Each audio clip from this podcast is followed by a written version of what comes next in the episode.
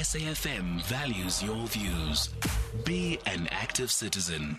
Well, but Vusi, she's uh, contributing to national discourse, which is around land. So anything around uh, land and discourse around land, I think, is something that should be welcomed in the country and not necessarily around um, seeking relevance. Perhaps that is the case, but I think um, she she has a relevant contribution to make to this conversation around land. It is now 19 minutes now before um, before four o'clock. We're in conversation next with Advocate Pansy Tlakula, who is the chairperson of the Information Regulator. The South African Police Service has apologized after the personal details of the Krugersdorp gang rape victims were disclosed in the WhatsApp messages on S on the SAPS WhatsApp groups, which found its way to social media. After conducting an internal investigation, uh, SAPS found that the personal information of victims was released inappropriately, but no ill intent was uncovered. But how damaging was this? Advocate Pansy Tlakula now joining us for that conversation, and then after that, we'll speak to Brigadier Athlenda Mathe, who's the spokesperson for the police, on how they will make sure to avoid a repeat of such information breach. Advocate Good afternoon, and thank you so much for making time for us as the information regulator. What do you make of this apology? No, no. The, good afternoon to you and to your listeners. Uh, the apology is really in compliance with the enforcement notice that we issued, because in the enforcement notice we requested uh, SAPS to take uh, a number of steps. One of them was to publish an apology uh, to to the victims of the sexual offense and we said the apology must be published in all major national newspapers and also on social media platforms. And they then have to give us proof that they have actually um, published that apology. What what we received was a notice to all media houses. Um, we haven't checked in actual fact uh, whether I saw on television, let me say, mm. in one of the television stations, uh, the apology was mentioned, but uh, we still have to analyze because they gave us a lot of information to comply with our enforcement notice.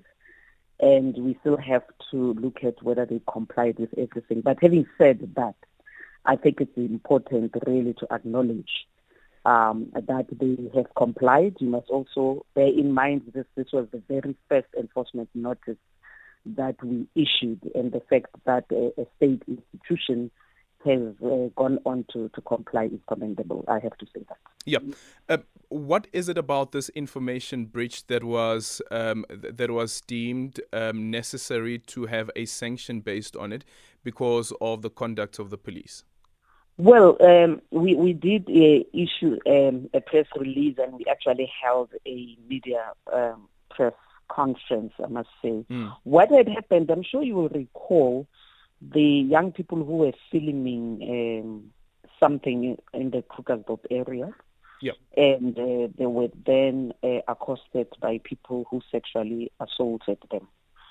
And what happened thereafter is that in an attempt to investigate uh, that matter, the SAPS in Krugersdorp sent out a WhatsApp message which contained the names of the victims of the sexual assault and also their ID numbers. The intention was really to send this information internally so that uh, uh, members of the SAPS can assist with the investigation. So according to them, that message inadvertently was leaked and then it went viral thereafter. Yeah. Now, in terms of the recommendations, if any, that came from the information regulator uh, around how to avoid this in the future, I know we will be speaking to Brigadier Athlenda Mathe around this as well. But from the information regulator, was there any recommendations? Yeah, yeah, yeah. Apart, apart from publishing, we yep. also said they must notify the data subject uh, that their uh, personal information has been compromised that they must investigate the conduct of the police who were involved in this unlawful processing and give us a report of the outcome of the investigation. And also, they must tell us they must do training of the uh, of um, the members on the Protection of Personal Information Act, and also they must tell us the measures that uh, they have taken to ensure that this incident does not uh, occur again. So, like I say, the the the report that they gave us, which came yesterday, is quite lengthy. We still have to look at it to see whether they've complied in respect of each and every one of our recommendations. Yeah. And in terms of consequence management, um, have you seen anything on the detail that was shared so far around what was done around that? I know in the statement they say that there was no ill intent that was uncovered.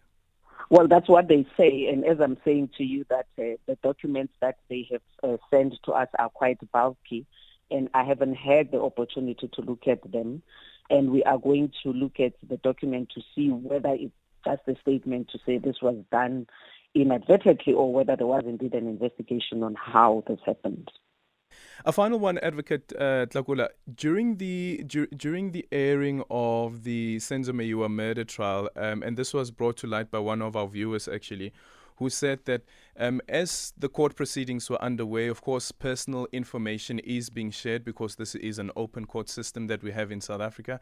And some of the, that is personal information, of course, going to be transmitted on television or radio, whoever is covering the, um, the proceedings live. Is that a breach of the POPI Act? No, no, it's not. Because there's a clear exception uh, personal information can be processed for the purpose of investigating and prosecuting crime. And also the media is also exempted really from processing personal information, provided, of course, the media house or the media has a code of conduct that uh, protects personal information. But in this respect, you must remember that what the media was airing is really an open open court proceedings, as you have yep. indicated. So POPIA has not been breached, no. Thank you so much for your time. Advocate Pansy Tlakula, the chairperson of the Information Regulator. When we come back, we're in conversation with Brigadier Athlenda Mathe, who is the spokesperson for the police.